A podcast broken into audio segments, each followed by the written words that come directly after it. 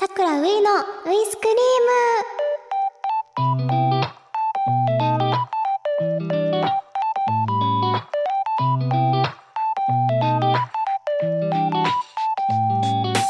ム。皆さんこんばんは。俳優のさくらういです。さくらういが毎週金曜日の夜に届ける癒しの配信ラジオさくらういのウイスクリーム第31回がスタートしました。今週もお疲れ様です。さてついに3月に突入しました。出会いと別れの季節と言われますね。そして2日後の3月3日は桃の節句ひな祭りです。女の子の健やかな成長と健康を願う日ということで3月3日皆さんひな人形とか飾ってますか？お子さんとかいる家庭だとね飾ってるんじゃないですかね。うん私も実家でその姉妹で姉がいるのでひな人形飾ってました。うん。それとやっぱりあと駅とか大きい駅になんかバーってあったりするじゃないですか。それ見るとやっぱりあひな祭りだってなります。やっぱり東京に来て自分でひな人形を飾るっていうのはやってないですね。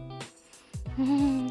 これあるあるなんじゃないですか？あの皆さん皆さんあの女の子のみんな一緒だと思う。わかんない。5月5日がねあのなんだっけ？男の子の日。あれなんて言うんだっけ？男の子の日。単語の節句だ。そうだ5月5日単語の日。3月3日がひな祭り。え？あそうだ間違えました。5月5日が子供の日だ。子供の日。はいということで。難しいですね。いろんな日があるので。ちょっと笑っちゃってすいません。でも祝日じゃないですよね3月3日なんでだろう。えー、それ不思議に思います今。なんで祝日じゃないんだろう。ぜひ偉い人祝日にしてください。みんなの願いです。きっと。はいひな人形にはですね京都で作られる京びなと関東で作られる関東びなこの2種類あるみたいですね。京びなは向かって右側がおびなそして向かって左側が目びなが座っていると。で関東びなは向かって左側におびな。そして向かって右側に目びなが座っている。この左右の違いがあるって知らなかったです。ねえ。でも大体関西圏の方々が京びなで関西以外のところは大体関東びならしいです。うん。でもさそんな意識してあんまり見てなかったなーって思います。今イメージとしては左側にオビナがいた気がするので向かって左のイメージなので私も関東ビナなんだとは思います、うん、九州出身です。はい。そしてそのひな祭りではひし餅ひなあられちらし寿司桜餅を食べたりしますよね。美味しいですよね。すごく私このひな祭りが来ると春が来たって感覚になるんですよ。このひな祭りのこのひな人形にさいっぱいお花とか置いてあるからかもしれないんですけど。うん。そして美味しい桜餅食べたり華やかな感覚ありますね、うん、皆さんも楽しんでください。ということで皆さんからひな祭りにまつわるお便りも送ってもらいました。読んでいきます。1通目長野県のトセさんからいただきました。ありがとうございます。ういちゃんこんいです。こんい。最近はまた寒くなってきましたね。風邪などひかないよう暖かくお過ごしください。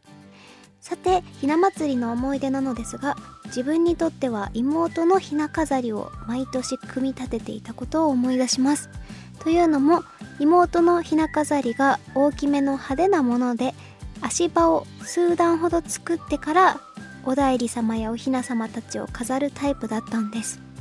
今はお互いに成人して組み立てることはなくなりあの時のひな飾りがどうなっているのかもわからないですが今ではいい思い出になっています。素敵です。今田さんのへえお兄ちゃんが作ってくれてたの？へえ素敵なご家族ですね。いいですね。私みんなで作ってたような気もします。でもあの両親が作ってくれた時もあったしへえお兄ちゃんがってなんか本当に素敵ですね。また 作ってみてください。絶対楽しかっただろうな。敵なお話ありがとうございます。2通目宮城県ゆきちさんからです。ありがとうございます。ういちゃんこんいこんい3月3日は世間的にひな祭りですが私のおばあちゃんのお誕生日でもあり私的にはひな祭りとは別に特別な日なんです。少し離れたところに住んでいるので頻繁には会いに行けませんが誕生日である3月3日にはなるべく会いに行くようにしています。去年の誕生日には地元で開催されるひな祭りの吊るし飾り展示イベントへ一緒に出かけました。おばあちゃんも高齢になり出歩くことが少なくなりましたがまだ出歩けるうちに一緒にお出かけしておばあちゃん孝行していきたいと思っているので今年はどこに行こうか現在計画中です。もし出かけられない場合には顔を見におばあちゃんの家に行ってみたいと思います。ありがとうございます。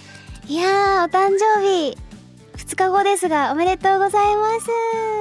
ゆきちさんのおばあ様あーもう会いに行きましょう。ね一緒に出かけられなくてももう会うだけで絶対にうん。自分も嬉しいしおばあちゃんもきっと嬉しいと思います。いやー温かいですね。うん。すごく素敵だなって思います。ひなひな祭りの吊るし飾り展示イベントっていうのもあるんですね。これは3月3日ならではのイベントだと思うし今年もまたさそのまた違うイベントとかに行くのもありですね。楽しんでください。おばあちゃんとの時間をありがとうございます。はい。ということでたくさんお便りをいただいているのでプレミアム版の方でも読みたいと思います。そしてさくらウィに聞きたいこと相談近況報告などオーディの中にあるさくらウィのウィスクリームのメッセージフォームから送ってください。さてさくらウィのウィスクリームですが誰でも聞ける通常版と OD プレミアム会員だけが聞けるプレミアム版の2本立てとなっています。プレミアム版では私のプライベートトークや様々なコーナーそしてプレミアム会員だけのスペシャルなことがあるかもしれません。そしてさくらういからのお知らせです。3月1日から3月10日まで舞台オーバースマイル2024に出演させていただきます。はい。今日初日を迎えました。その話についてはプレミアム版で触れます。もう一つ5月17日から26日まで歌舞伎町シャーロックに出演させていただきます。こちら場所が IMM シアターというところになっています。チケットが発売中ですのでぜひぜひ詳細チェックしてみてください。そして2024年3月31日日曜日オーディ桜ウイのウイスクリームスペシャルイベントウイスク春の感謝祭を開催します。イベントは2部制となっていてお昼の部は12時15分会場13時開演。夜の部は15時15分会場16時開演。場所は東京半蔵門にある東京 FM の2階東京 FM ホールとなっています。チケットですが現在は通常チケットを発売中です。販売サイトですが AuDee にある桜ウイのウイスクリームのホームページかオーディの X を確認してください。続いて桜ウイのウイスクリーム番組からのお知らせです。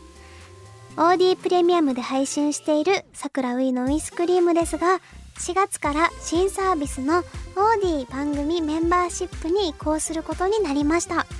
オーディ番組メンバーシップでは会員限定の特典やコンテンツこれまでに配信した過去のコンテンツもお楽しみいただけます。詳しい情報はオーディ桜ういのウイスクリームの番組ページにある記事に掲載していますのでぜひご覧ください。それではオーディプレミアム版の桜ウィーのウイスクリームでお会いしましょう。一緒にウイスクリームを作っていこうね。すごくちらし寿司が食べたくなりました。王子